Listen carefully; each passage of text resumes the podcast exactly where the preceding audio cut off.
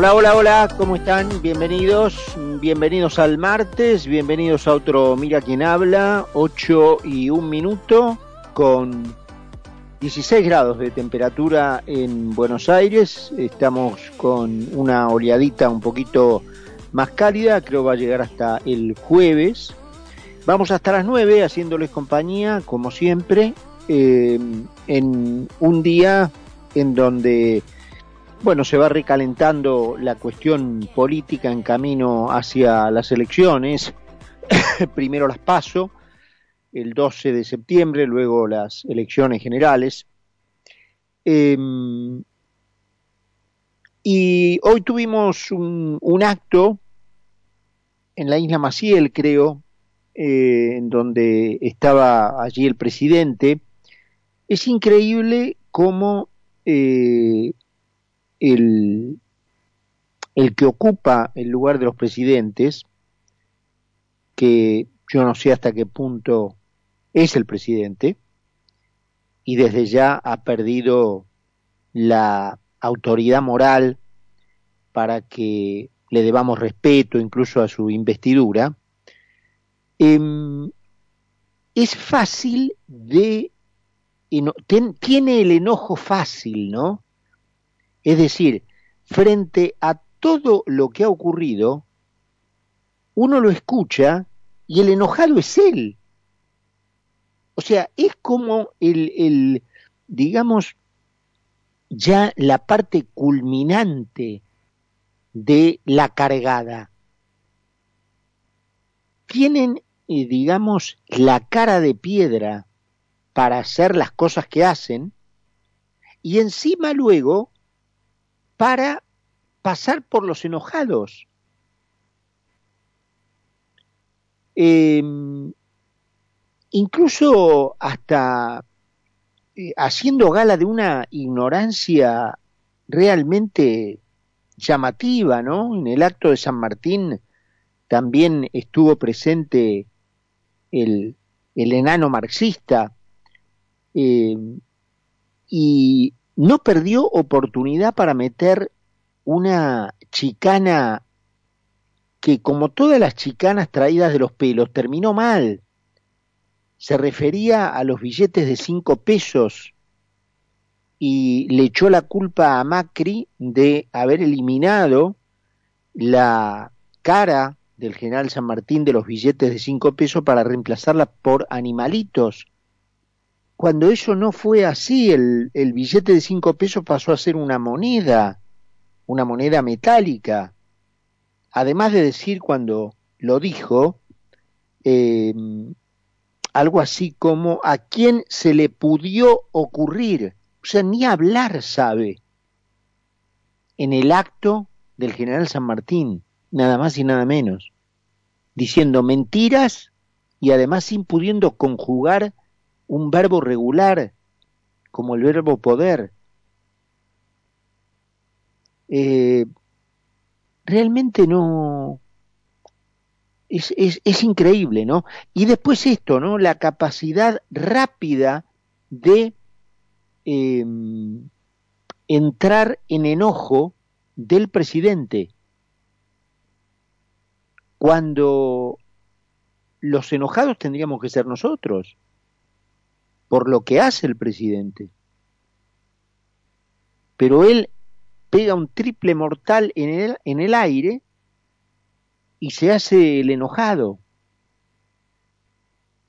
Obviamente ya nos referimos en este programa al tema de la fotografía del cumpleaños de la primera acompañante y ese episodio ha sido pródigo en la producción de comentarios y de análisis, todos ellos muy certeros, por supuesto, y que la inmoralidad del presidente se tenía merecidos, pero me parece que ya a esta altura sería interesante eh, dar un paso adelante y tratar de inferir de ese hecho otras conclusiones que hacen al fondo del régimen que gobierna la Argentina.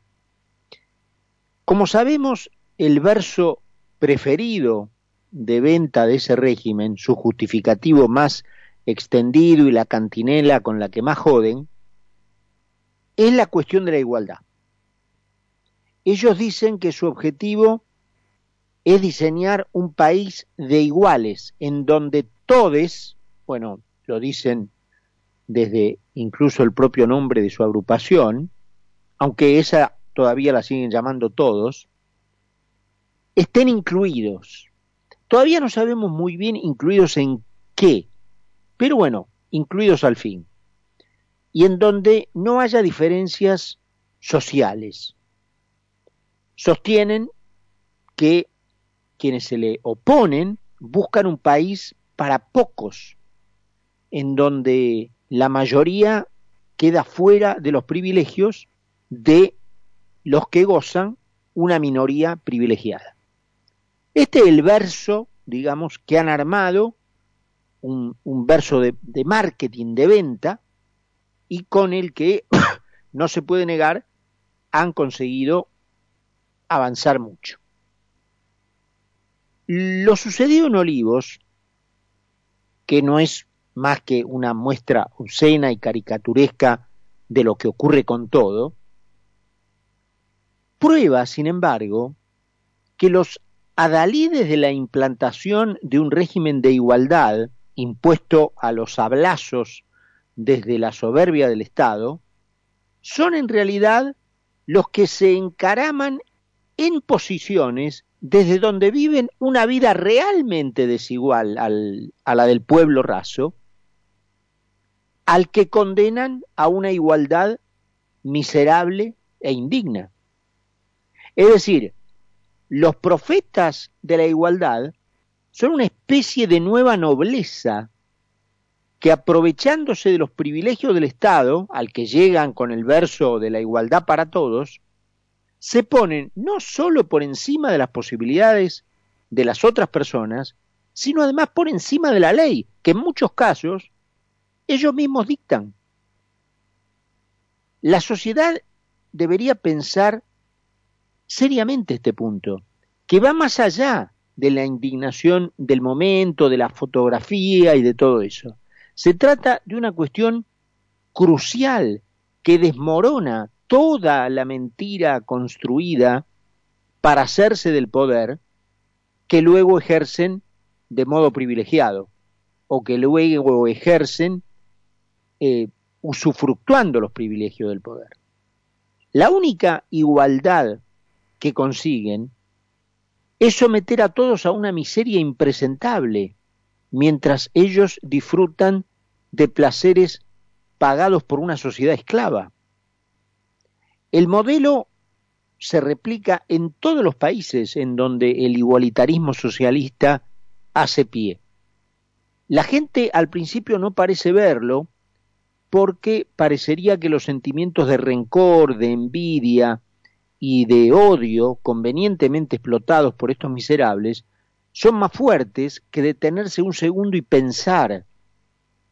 Pero si todos hicieran ese ejercicio de parar la pelota un instante y pensar cómo funciona realmente lo que el socialismo impone, la mentira duraría un minuto.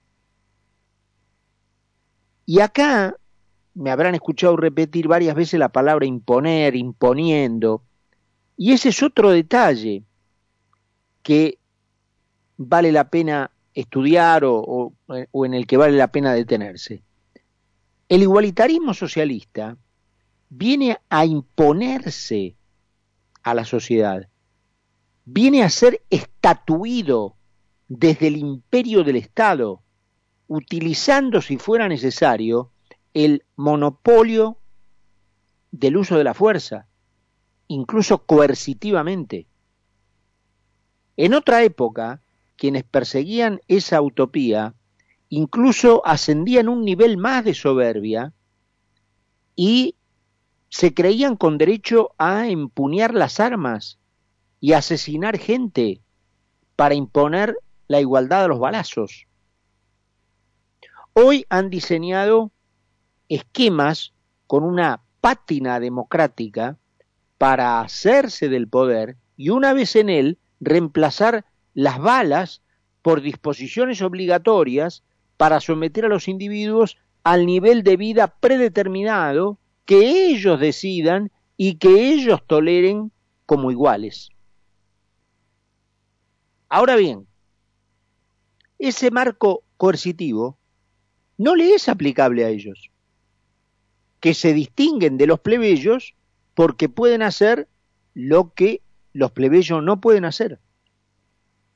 El disfrute del manejo de esa terminología de imposición fue muy evidente en el lacayo durante los primeros meses de la cuarentena cavernícola, en la que era evidente cómo gozaba cuando refregaba su poder de persecución a quienes se rebelaran contra sus bandos feudales, adoptando los poses, las poses, perdón, y los tonos de un verdadero taita. La imposición artificial de la igualdad, partiendo de la base de que la igualdad siempre es artificial por definición, porque todos los seres humanos nacemos diferentes, siendo esto lo que le da verdadero color a la vida, pues si todos fuéramos iguales esto sería un aburrimiento total, la imposición artificial de la igualdad no tiene otra alternativa más que dirigir a los países a la miseria. Y la razón es muy sencilla. Todas las herramientas del ejercicio libre de las actividades humanas producen diferencias, desde la dedicación hasta el esfuerzo, desde la creatividad hasta la constancia, producen resultados diferentes según esas herramientas sean utilizadas por los individuos. Si un determinado régimen persiguiera la igualdad material de las personas, debería necesariamente recortar el goce de esas herramientas, de esos derechos, porque en la medida en que se dejen libres, su ejercicio va a producir necesariamente diferencias. El problema aparece porque son justamente las actividades que se disparan con la puesta en funcionamiento de esos derechos, de esas herramientas, las que generan bienestar, desarrollo, avance, buen nivel de vida, empleo, buenos salarios y una afluencia que, aunque esté desigualmente repartida, es de tal magnitud que todos viven bien y que incluso alcanza para sostener un colchón de asistencia a aquellos que no alcancen los mínimos necesarios. Cuando por razones de rencor, resentimiento, envidia, odio de clase, o también por un romanticismo teórico bastante idiota, aparentemente bien intencionado, pero básicamente ignorante, se restringe el goce de los derechos que permiten el crecimiento económico, bajo el argumento de que si se dejara a las personas ejercer libremente esos derechos, los seres humanos se diferenciarían, se envía a todo el mundo a la penuria. Finalmente la igualdad se consigue, pero al precio de que todos vivan en una gigantesca villa miseria. Lo incomprensible de todo esto, que se repite como un calco en todos los países en donde desgraciadamente se adoptan estos sistemas, es que como lo demuestra la foto de Olivos, ellos, los que pregonan la igualdad, son los verdaderos desiguales y los únicos que viven una vida de opulencia que le niegan a los demás vendiéndoles el verso de que no todos van a ser opulentos, configurando entonces una paradoja cruel e insoportable como es la de comprobar que el pueblo ha sido usado como un forro para encaramar a una nueva élite diferenciada y sin vergüenza. La única igualdad que merece ser defendida es la igualdad que consagra la Constitución, la igualdad ante la ley. Es más, ese prodigioso instituto del liberalismo ha sido puesto al alcance de las personas para darnos la posibilidad de que todos seamos desiguales en la vida y de que todos le demos a la vida el color que queramos. Que la opulencia no llegue a todos no es suficiente motivo para prohibir el ejercicio de los derechos que producen opulencia, porque la producción de opulencia, aunque sea por algunos pocos, genera una riqueza marginal de la que disfrutan todos.